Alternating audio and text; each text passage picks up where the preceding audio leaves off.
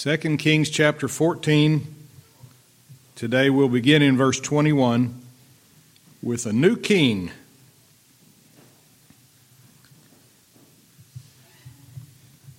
In last week's study, we read that King Amaziah had been murdered by members of his own government.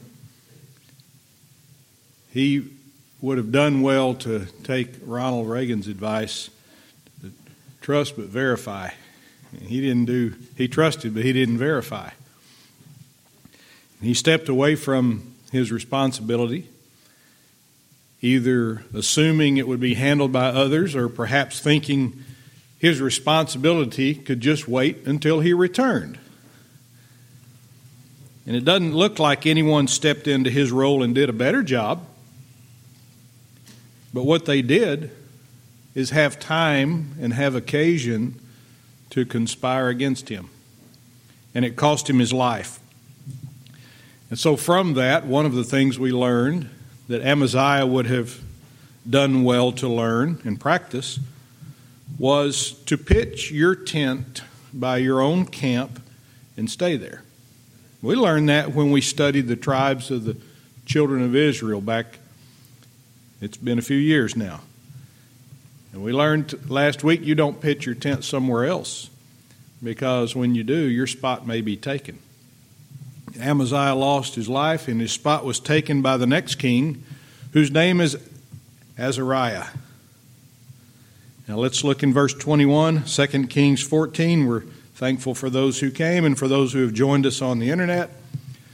Verse 21 says, And all the people of Judah took Azariah which was 16 years old, and made him king instead of his father, Amaziah. You know, a 16 year old king may not have needed to take the throne if his father had not abandoned his own responsibilities. And you think of that with the, the boy king Joash and then also Josiah in another place, very young kings and Certainly, a 16 year old king, much less a seven year old king, would have to have some sort of supervision. I was 16, and I can promise you, although I thought I knew how to be a king, I certainly didn't. On further reflection, and as my, my three daughters can quote me on this, that your brain doesn't fully develop till you're 25. So I've reminded of them, them of that often. And when they turned 25, I think they probably realized it as well. But a 16 year old has no business on the throne. And so we may understand that he's going to have some counselors around him. And the competency of those counselors is important. Do they know what they're doing, and are they going to give him the right advice? And so, even though this 16 year old king was on the throne, and that's not an advantageous situation, it was God's providence. It was God's providence that this young man was made king. Now, I want you to hold your place here and go over to Second Chronicles chapter 26.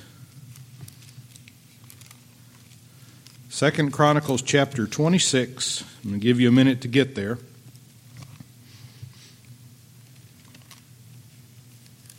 And we're going to see that we'll read a little bit more about Azariah and see that he also had another name.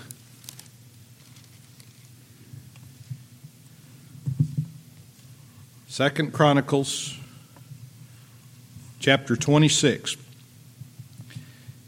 And the way that I studied this here, I think will be a help to you if you, and I hope you like to study your Bible, but if you're looking for little hints about how to better study your Bible, I'm going to show you something that uh, the Bible taught me here, and maybe it'll teach it to you as well. Is everybody there? Second Chronicles 26. Now look with me in verse 1. Then all the people of Judah took Uzziah, who was 16 years old, and made him king in the room, that means in the place of, his father Amaziah. So the Bible calls him Uzziah or Uzziah here. He built Elath and restored it to Judah after that the king slept with his fathers. Sixteen years old was Uzziah when he began to reign, and he reigned fifty and two years in Jerusalem. His mother's name also was Jecoliah of Jerusalem. And he did that which was right in the sight of the Lord, according to all that his father Amaziah did. And he sought God in the days of Zechariah, who had understanding in the visions of God, and as long as he sought the Lord, God made him to prosper. So we read a, a little bit more about this young king in Second Chronicles. So turn back now to your text in Second Kings. And if you hear me call Azariah Uzziah, it's the same young man.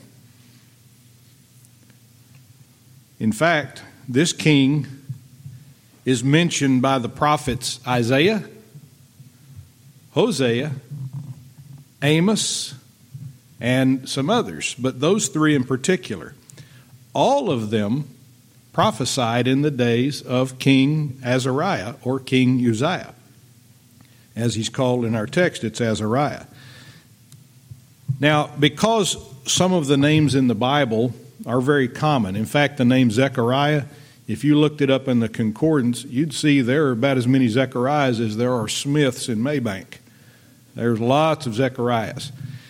And it can get confusing trying to figure out, well, which one, which Zechariah is this? Which John is this? Or Mark, or so forth. Well, we want to make sure that when we say this Azariah and Uzziah is the same king who was on the throne when these prophets prophesied, let's look for some Bible proof to that. All right? Write down Isaiah chapter 1, verse 1. Isaiah 1 1. The vision of Isaiah the son of Amos which he saw concerning Judah. Now, there's one clue for you because this is a king of Judah and Jerusalem in the days of Uzziah, Jotham, Ahaz, and Hezekiah, kings of Judah. Now, Hosea. The word of the Lord that came unto Hosea, the son of Beeri, in the days of Uzziah, Jotham, Ahaz, and Hezekiah, kings of Judah, and in the days of Jeroboam the son of Joash, king of Israel. And then Amos 1 1. The words of Amos, who was among the herdmen of Tekoa, when he, which he saw concerning Israel in the days of Uzziah, king of Judah, and in the days of Jeroboam the son of Joash, king of Israel, two years before the earthquake. And we know this is the same Uzziah and not another Uzziah because his son, Jotham, and then Jotham's son and grandson, Ahaz, Hezekiah, are mentioned by these prophets in the same succession, in other words, in the same order as in other verses. In 2 Kings, and I'm just skipping ahead a little bit, 2 Kings 15, verse 32, if you want to look at it, you can. It should just be the page over from where you are. 2 Kings 15:32 says, In the second year of Pekah, the son of Remaliah, king of Israel, began Jotham, the son of Uzziah, king of Judah, to reign. So there is some evidence that this Uzziah is the same one during whose reign these prophets prophesied. We learn who Uzziah's lineage is, who his son is, and his grandson and his great grandson. Who are they? And those names are all the same in these different verses we've looked at. And then further down in 2 Kings 15, in verse 38, and Jotham slept with his fathers and was buried with his fathers in the city of David his father, and Ahaz his son reigned in his stead. And then for the proof that Uzziah was the same king as we're reading about in Amos's day, in the prophet Amos's day, then we look back at two verses we've already studied. In the text where we are in 2 Kings 14, if you look back in verse 16, it says, And Jehoash, that's Joash, slept with his fathers and was buried in Samaria and with the kings of Israel, and Jeroboam his son reigned in his stead. So we should have no doubt about two things. And did you notice what we did there? We looked at different passages in the Bible, different verses that tell us the same thing, that tell us that this Uzziah is the same Uzziah as, who, as the one who was on the throne when these prophets prophesied. So we made that claim We've got to be able to support it. And the way we did that is by looking at the mention of Uzziah and his son and his grandson and his great grandson by all these prophets. And then also the mention of Joash and Jeroboam, who was his son.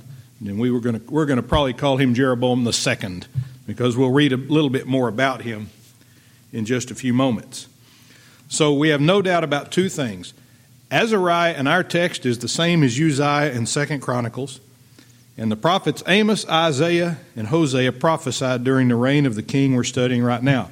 So, Hosea, about whom we are studying in our 11 o'clock hour, was prophesying while this king was on the throne, the one we're studying about today. So perhaps you'll remember some of the things you've learned in the study of Hosea as we go through the rest of our study. Now, look back in your text that's 2 Kings chapter 14.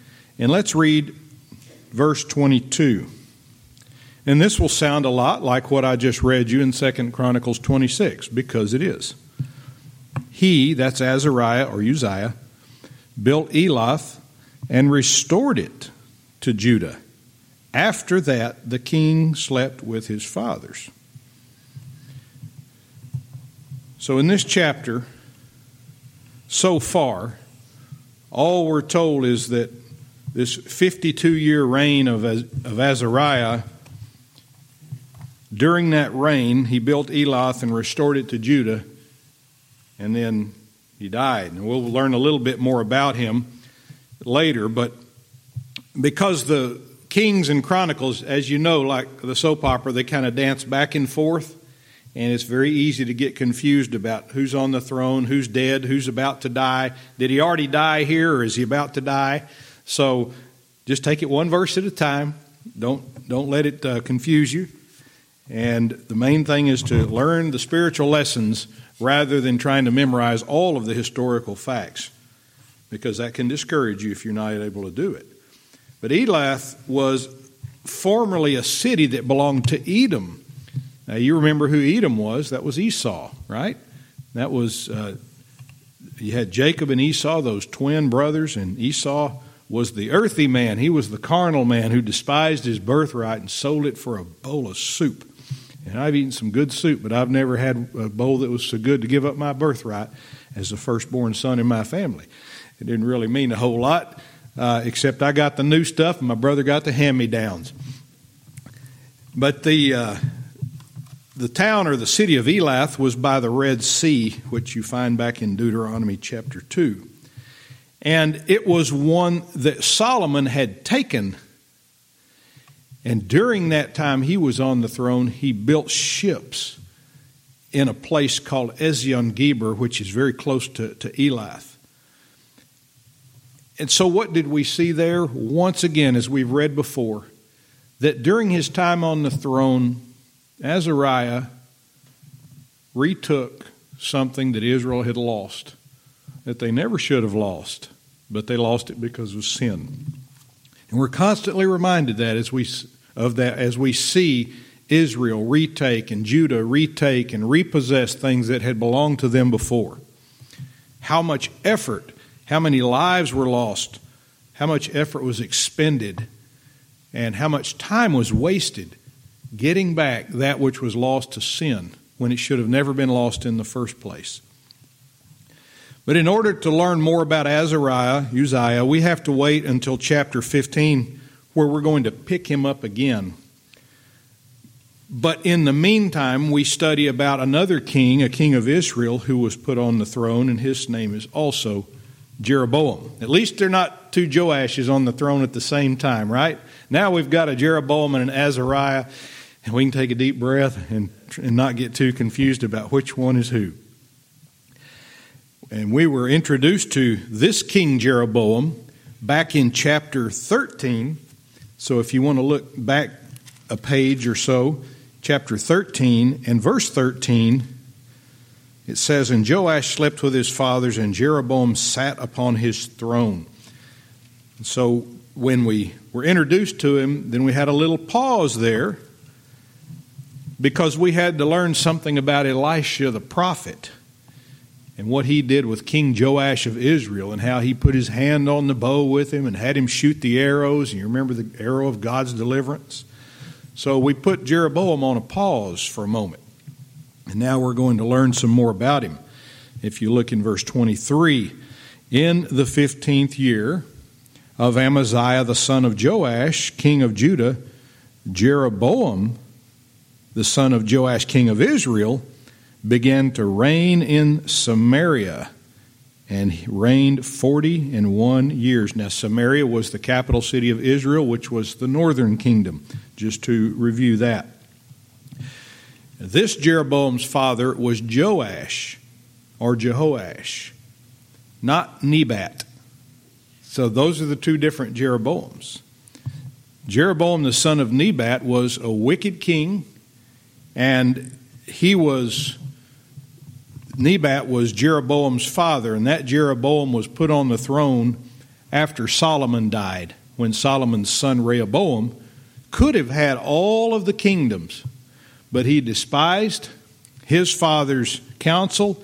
And in Solomon's day, God had told Solomon, I'm going to tear the kingdom in half. But I'm not going to do it in your day because of your father David. So God waited until Rehoboam was on the throne, and Rehoboam was a disobedient son, and all those wonderful proverbs that we read about, he read about, and he said no to them. And so the kingdom was rent in twain. And Jeroboam sat on the throne of Israel, and Rehoboam sat on the throne of Judah. We have already studied that. But this Jeroboam would reign 41 years over Israel.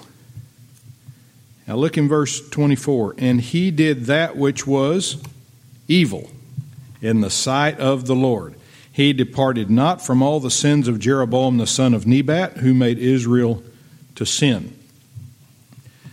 Now, I need to make a correction about something I'm afraid I said in the past about this second Jeroboam. I'm afraid I may have called him a good king, and I, my, my memory's failing me on that, but if I did, he's not. So I've, if, I, if you say, well, I thought there was a good Jeroboam, not necessarily you're going to see that he's not as wicked as the Jeroboam uh, before, but by no means is this a good king, particularly when the Bible says he did that which was evil in the sight of the Lord. We cannot classify him as a good king. So if I said that, I was mistaken, and here's the correction, and now we can move on. There are only two Jeroboams mentioned in the Bible. And in fact, in verses 23 and 24, both of them are mentioned. So there's not a third one to draw from. Uh, that means there cannot be a Jeroboam who was a good king, at least one who's mentioned in the Bible. They both did evil in God's sight. And in most cases, when there was an evil king who came at sometime after Jeroboam, one of two things was said about that king if they were evil. They either followed the sins of Jeroboam, or it was also said, For he walked in the way of in all the way of Jeroboam, the son of Nebat, and in his sin. So the king either followed the sins of Jeroboam, or he walked in the way of Jeroboam, the son of Nebat, and in his sin. And then there was one king about whom it was said, he cleaved to the sins of Jeroboam. But in this case, the text tells us in verse 24, look back at it, he departed not from all the sins of Jeroboam. Now, the words from all come, they're from one Hebrew word, they're together. And that Hebrew word means everything. So it appears, based on how it's written here, that this Jeroboam, Jeroboam second, departed from most of the sins or some of the sins of the first Jeroboam, but not from all of them. Now we're going to learn a lesson about how carnal man sees his own sin. Now, the first thing he does, now we're talking about carnal man, one who is not interested in the perspective of God's Word. And many of those people go to church. They're not at least been interested in what the Bible says. They're interested in everything else that happens inside the church, but not that. And in turn, the preachers of those types of churches usually aren't interested in it either. They may wave it around and hold it up and every once in a while quote something from it or cut a verse in half but they're not interested in teaching the whole counsel of the Bible. And so a carnal man, when confronted with his sin, will first of all deny it. He'll say, I didn't do anything wrong. Have you heard that before? Well, there's nothing wrong with that. And what he's doing is using his own moral standard to determine whether he's done something wrong. And a moral standard changes just like the direction of the wind in West Texas or in North Texas. It just might come from the south, and after a while, it's out of the east, and you don't know what's next.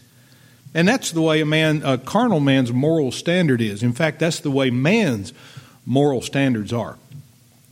You know, we had in the in the Texas Penal Code, the state law, and I've been around it a long time, been enforcing it for over three decades. Uh, Texas Penal Code classified homosexual conduct as a Class C misdemeanor and it was it was a crime. It didn't say if it happens here or in public; it was just a crime to do it. And a, uh, a search warrant was executed in the Houston area, and this team of police officers who executed the search warrant it was a narcotic search warrant. Well, they went to the wrong house, and so when they got in that house, they caught two homosexual males doing what they do and they put him in jail for it because it was against the law. And from that came a series of court decisions and then finally action by the state legislature that completely removed that out of our law. Now, so what happened? The Texas law changed, but God's word didn't change on it. At that time, before that happened, Texas law and God's law were in harmony about homosexual conduct. God said it's an abomination, so did the state of Texas. But then the state of Texas decided, well, we know better than God. We're going to change this and make that's that's that man's business or this person's business. And boy, it just took off from there. It not only came out of the closet, it just broke the walls down, and now it's. Uh, I read this morning that uh, one of the professional hockey teams they're supposed to wear these woke jerseys, these uh, LGBTQ alphabet affirming jerseys during their warm ups. Well, their goalie said, I'm not doing it, and I'm not going to warm up with them. And of course, you know what he is? He is public enemy number one of the liberals. Why is that? Because the moral standards of man change. And when you look at this case of Jeroboam, the second Jeroboam, where he didn't do everything evil that the first Jeroboam did. It sets up the case for him to say the second thing. He's not denying his sin. He wouldn't be denying his sin. He would say, It's not as bad as what someone else did, and that's called minimizing it. So after the denial comes the minimizing. If a person says, Well, okay, okay, I can see that it might not be exactly right what I did, but it's not as bad as what he did or she did. And that's called minimizing. At least I haven't murdered anyone if I'm a thief. Well, I was, yes, I was stealing, but I wasn't stealing for greed. I was stealing to put food on the table. And that's how people minimize their sin. God's word says, Thou shalt not steal. I mean, it's one of the shorter verses in the Bible, isn't it? Thou shalt not steal. Four words. And it doesn't give exceptions in there.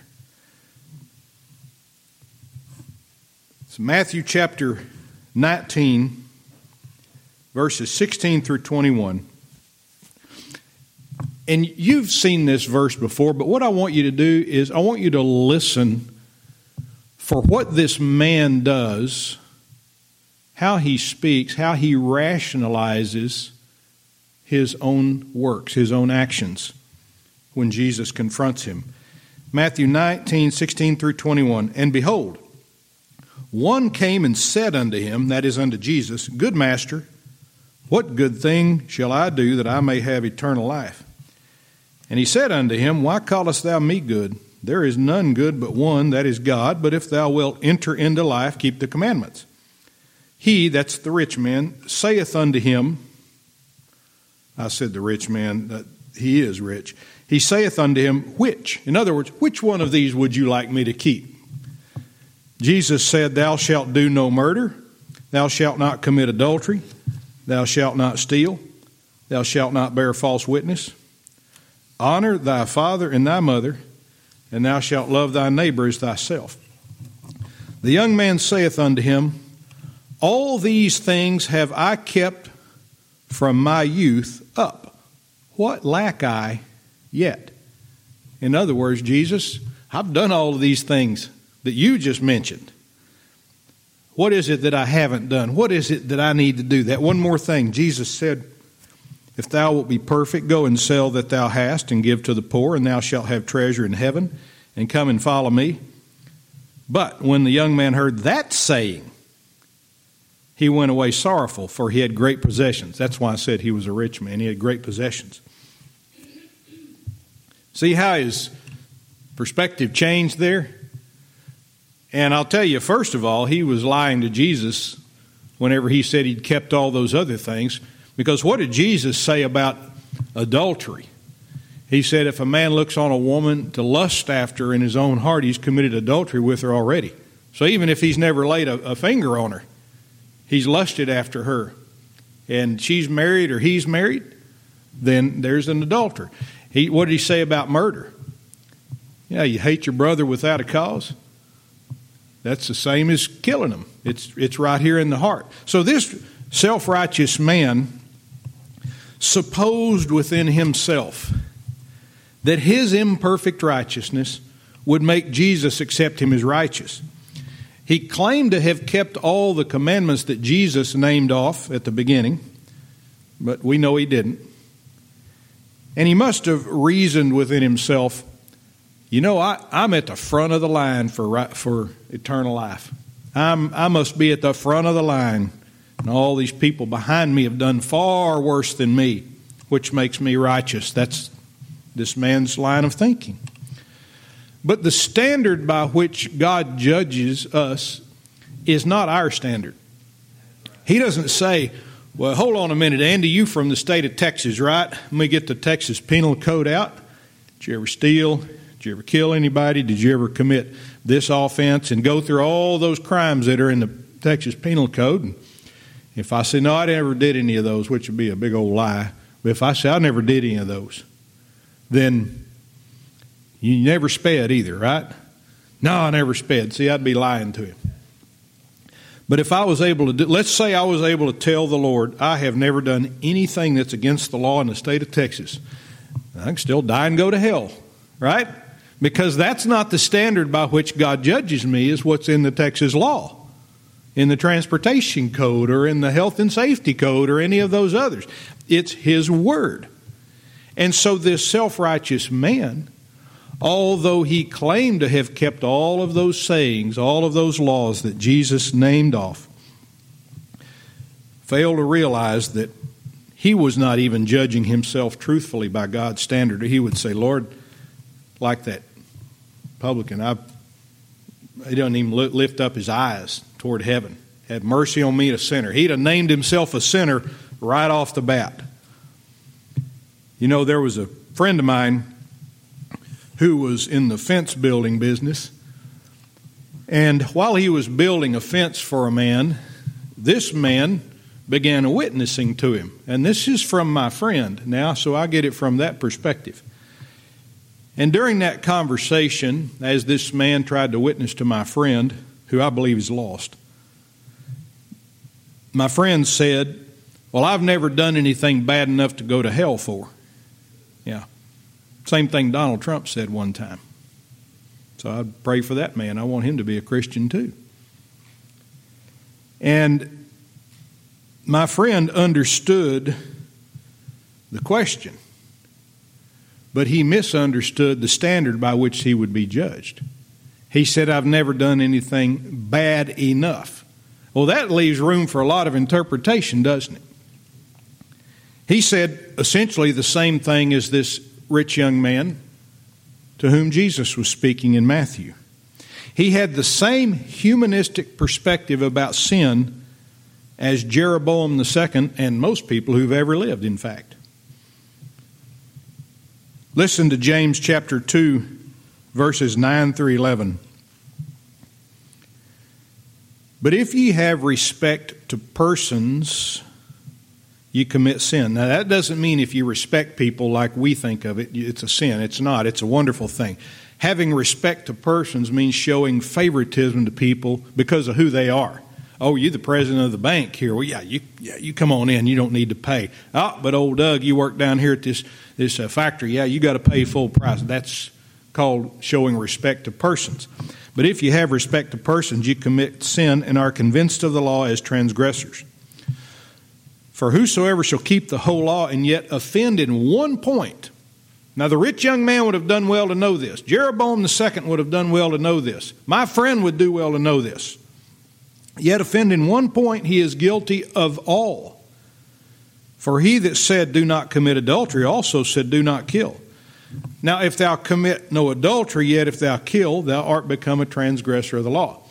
And so you take the Ten Commandments, and if somebody says, I have kept seven of them, and other people have not kept any of them, or this person has only kept four of them, therefore I am more righteous.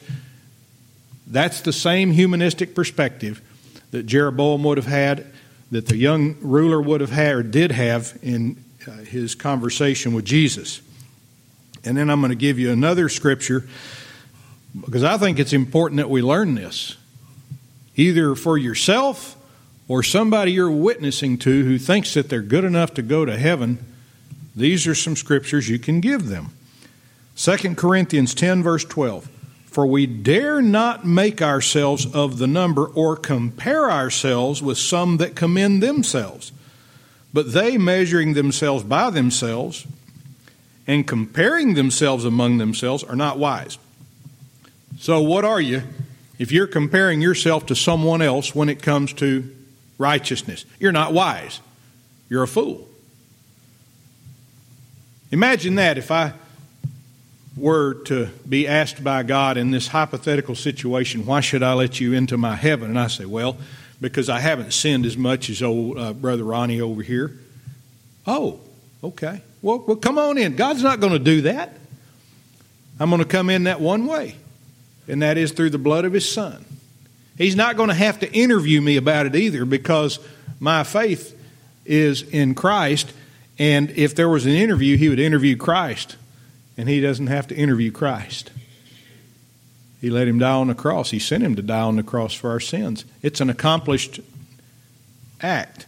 And I took advantage of it by faith. So, no matter how much more wicked the first Jeroboam was than the second Jeroboam, both were wicked in God's sight. He said they were both evil. And if you're not a Christian, you're no more or no less wicked than the two Jeroboams in God's sight. And if you're a Christian, God doesn't measure you against other sinners in the first place. He sees you in the righteousness of Jesus. That's the only one you're measured with. And if you're in Him, then you're righteous. It's a whole different standard and it's one that can only be attained. We can only attain to that standard by grace through faith, not through human effort, and everything else is through human effort. Well, the kings are teaching us about the gospel, aren't they? Verse 25, 2 Kings 14, verse 25, continuing to speak of this second Jeroboam, he restored, there are, there's our word again, he restored the coast of Israel from the entering of Hamath unto the sea of the plain, according to the word of the Lord of God of Israel, which he spake by the hand of his servant Jonah, the son of Amittai, the prophet, which was of Gath Hepher. He restored. which signifies that this place, Hamath, was already theirs and had been lost, and now it's been taken back again. God gave it to them, and they sinned, and they lost it, and God returned it to them. And in this case, it's solely by His grace. You know, sin causes an awful lot of problems, doesn't it? Big ones, big problems, and small problems. There are some problems you have, and they're, they're little problems. They're kind of irritating and annoying that sin probably caused. Hamath is mentioned in Joshua chapter 13, verse 5, as a place that God wanted to give to the children of Israel. And Jonah, in this text, is the same prophet who wrote the book of Jonah. Boy, what an interesting time to be alive in history when those prophets were alive and speaking and writing. You say, well, how do you know that's the same prophet as the book of Jonah? There could be many Jonahs, and you're exactly right. But Jonah 1 1, now the word of the Lord came unto Jonah the son of Amittai, saying, and then it continues. And that's what the text tells us in verse 25 Jonah the son of Amittai the prophet, which was of Gath Hepher, and I believe that's Galilee. However, the prophecy that's referenced right here in verse 25, it, it says that this was according to the word of the Lord which he spoke by the hand of Jonah. In other words, there was a prophecy that Jonah gave that said that God would restore this particular bit of land to Judah. If you go back in the book of Jonah, you won't see that prophecy there. So, what does that mean? That means Jonah, still means Jonah said it because right here the Bible says that Jonah said it. That's all we need. We don't have to go find the written prophecy wherever that may be and go, oh, okay, whew, I was beginning to believe that God, God's word wasn't true. No. If God said that Jonah had prophesied this, then he did. That's what we need to know. We don't have to say, well, we're going to have to look for the, the scrolls and see if we can find them in a fruit jar somewhere and over in. No, we don't. If you do that, if you have to do that, then when will you ever believe God's word? Has it not proven itself consistent and harmonious enough to you that you need one more thing to say, okay, well, that, that'll seal the deal for me if, if I could just see that? That's not faith. You know, it's kind of like Solomon's Proverbs. You remember perhaps that he wrote thousands of proverbs and songs, and we don't have them all in the Bible, but we know he wrote them. We have some of them, but we know he wrote them because why? God's Word said he did. That's all I need. I don't have to see them. We either trust God's Word that they've been written or we don't. You know, it's amazing to me that the same people who believe what they read on social media who use Instagram and TikTok and Pinterest and Facebook and all these other mediums to learn truth, what they believe is truth. They believe what happens on there, what somebody says on there. It's amazing that most of those people won't believe what's written in the Bible. They'll say, well, it's, it's written by man. Yeah, sure is. So is social media. But there's a crucial difference. The 40 men who wrote the Bible were under divine inspiration, and their words harmonize over a 1500 year period they wrote, although the Bible covers more time than that. Moses wasn't alive during the times he wrote about in the Garden of Eden and when Abraham was alive and Jacob was alive and so forth. So, from Moses until the last author of the Bible, that was about a 1500 year period. So we don't have to see every single word or hear every single word that God ever spoke to man. We have what He wants us to have right here in the Bible by His divine revelation, and it's enough. If somebody says, "Well, we're going to have to have the we're going to have to have every writing that was ever written by any man of God," well, you're not going to get that. Look at verse 26 with me. Now, this word for means because, and it tells you why God did what we read about in verse 25. Why did He restore this land? For the Lord saw the affliction of Israel, that it was very bitter. For there was not any shut up, nor any left, nor any helper for Israel. I'm going to give you another, what another translation says that may make that a little more plain for you. So if you're KJV only, just plug your ears and stay confused for a minute, but everybody else can listen to the way the NKJV puts this. For the Lord saw that the affliction of Israel was very bitter, and whether bond or free, there was no helper for Israel. That means there was no helper for the slave, there was no helper for the free man, there was no helper for Israel. So God didn't give them back the land. Unplug your ears, KJV folks. KJV only, folks, excuse me.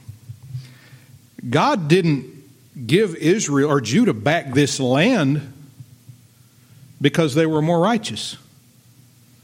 He didn't give them the land back because they had obeyed him or walked according to his statutes and commandments. He gave, the, gave it back to them because he saw their affliction. He had mercy on them. He, had, he showed his grace. They were they were at their worst. It said their affliction was bitter. You know, that means that grace is something that we ought to learn about God. We need to learn about His holiness, about His justice, His judgments, but boy, we need to learn about His grace. Because that's what brought any of you who are saved to the cross is His grace. You didn't say, "Well, I'm to I'm to blaze a trail to the cross. You, you can't. You don't deserve to blaze a trail to the cross, and neither did I. God called us there by faith. And that's the same kind of grace He showed Israel right here. They were helpless, so He helped them. He didn't help them because they were walking according to His word, because they weren't, or because of their fabulous king, because they didn't have a fabulous king. They had an evil king for 41 years he was on the throne. So, why did he help them? He said it. It's because of his promise to them. The one that he told Jonah and that Jonah prophesied about. The same grace that he showed them when he called them his people. When he led them out of Egypt through the wilderness and into the land of promise you know, God's grace has never been more evident to me than when He showed it to me and I was at my worst.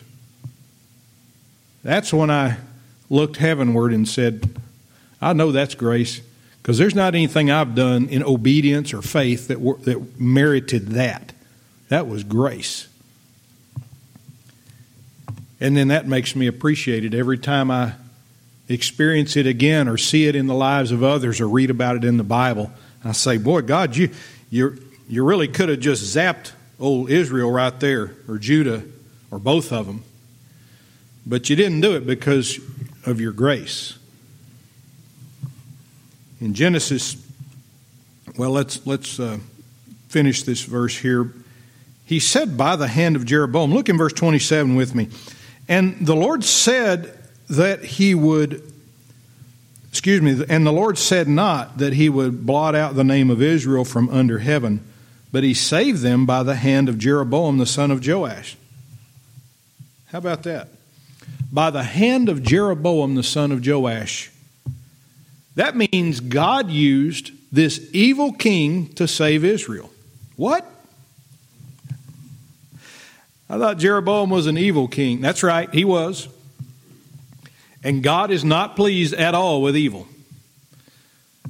But evil has never stopped God from executing his sovereign will. Thank God for that. God didn't say, Well, I would save Israel, but I can't because their king is evil. He didn't say, Oh, I hope a good king comes along so I can save Israel. God is not bound by anything except his own will, his own word. And he has and he will use the evil that men do to accomplish His will, not to defeat it. And we'll learn more about that next week because our time is up. Let's pray.